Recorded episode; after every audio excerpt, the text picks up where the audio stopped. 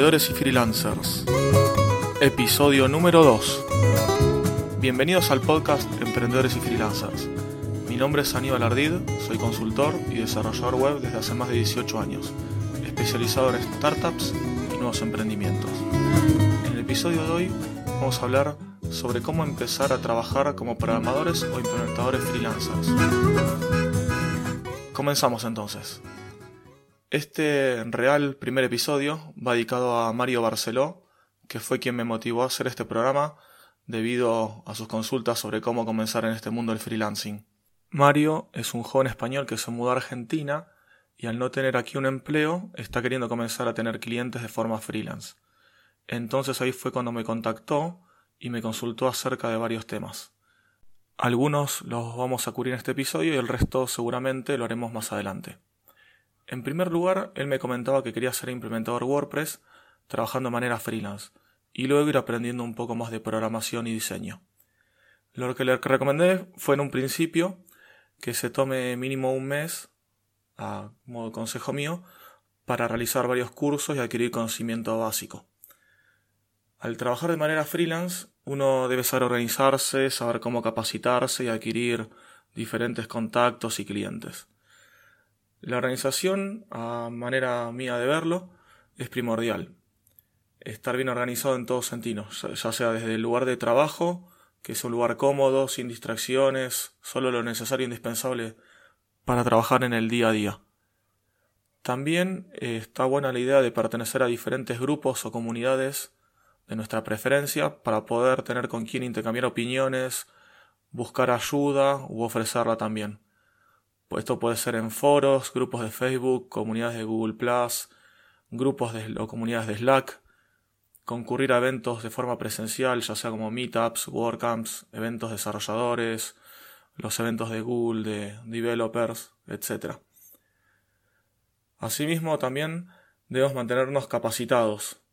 En el caso de ser freelancer, no tenemos jefes ni una empresa que nos vaya a formar.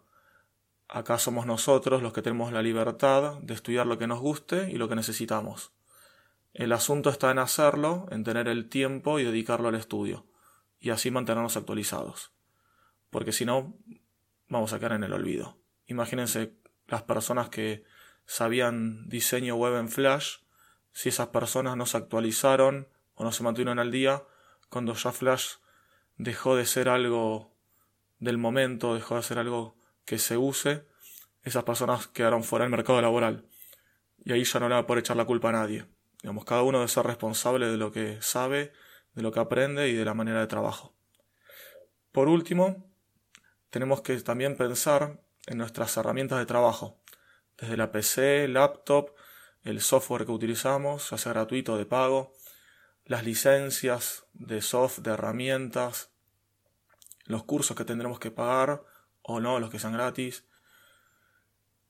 cuando tendremos que actualizar o arreglar nuestra computadora, nuestras herramientas de trabajo, todos esos son aspectos que vamos a tener en cuenta, ya que cuando tengamos que calcular lo que vamos a cobrar a nuestros clientes, lo que queremos ganar, tenemos que tener todo eso pensado.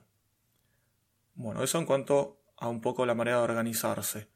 Volviendo al correo que me había enviado Mario, él había estado viendo algunos cursos en video sobre instalación, configuración de WordPress, algunos temas sobre plugins, sobre templates o themes. Pero bueno, desea saber qué camino le recomendaba seguir yo de acuerdo a mi experiencia. En este caso, le indiqué que realice desde los cursos básicos de WordPress medio avanzado para ir aprendiendo más allá de instalación y configuración temas sobre plugins, widgets, a manejar constructores visuales, cómo configurar, instalar y tener funcionando un e-commerce. También ya más adelante quizás algún membership site, algún sitio de membresía, suscripciones, cursos, etc. El tema de constructores visuales lo nombro porque muchas veces vamos a poder hacer una web, un diseño a nuestro gusto, haciéndolos de cero, pero muchas otras veces el cliente va a ser quien elija el template que quizás ya venga con constructor visual o tengamos que hacer alguna corrección en algún cliente que ya tenga funcionando un sitio con un constructor visual que quizás no es el que nosotros más nos gusta. Después de eso le dije que lo mejor sería aprender bien HTML, CSS, en realidad no después, sino bueno, en conjunto con los cursos de WordPress. Eh, como decía, HTML, CSS, eso lo tienen que saber bien, eh, perfecto.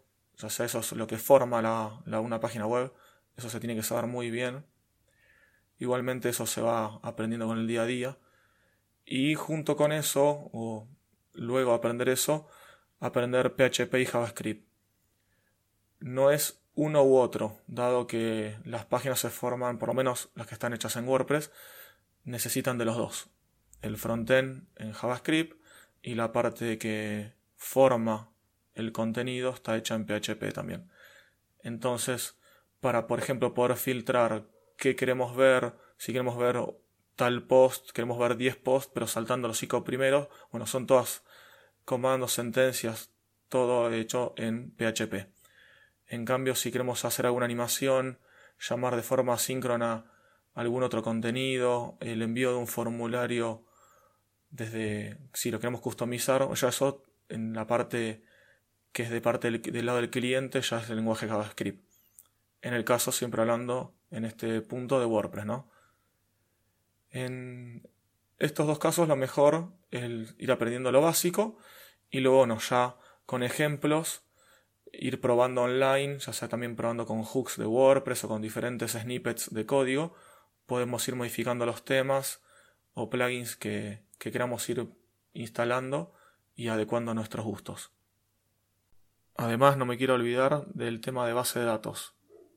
En este caso, lo mejor sería aprender bien, eh, aunque sea lo básico de MySQL, cómo están formadas las bases de datos, las tablas, diferentes estructuras, los tipos de datos.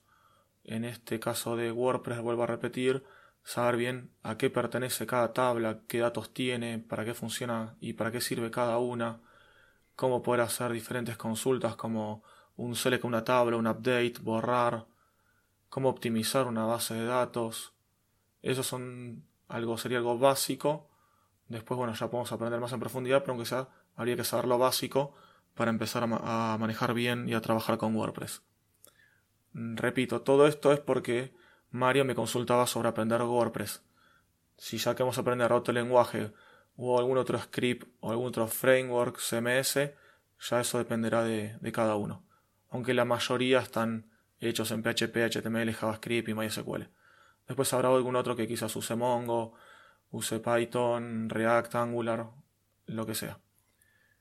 En cuanto a formación, él ya estaba inscrito en la Academia de Cursos de Joan Boluda, por lo cual le recomendé seguir las guías que, y itinerarios que tiene Joan en su página, ya sea para convertirse en implementador WordPress o en programador web. Y luego ya puede ir dedicándose a alguna especialidad en concreto, como ser, ahí tiene otros cursos de creación de directorios, crear un e-commerce, crear un sitio de membresía.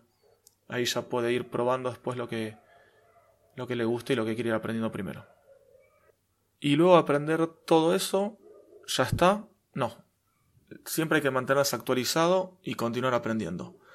Aunque ese, bueno, después va a ser otro tema para más adelante, en el cual les hablaré sobre qué recomiendo yo en base a mi experiencia y cómo me mantengo yo actualizado.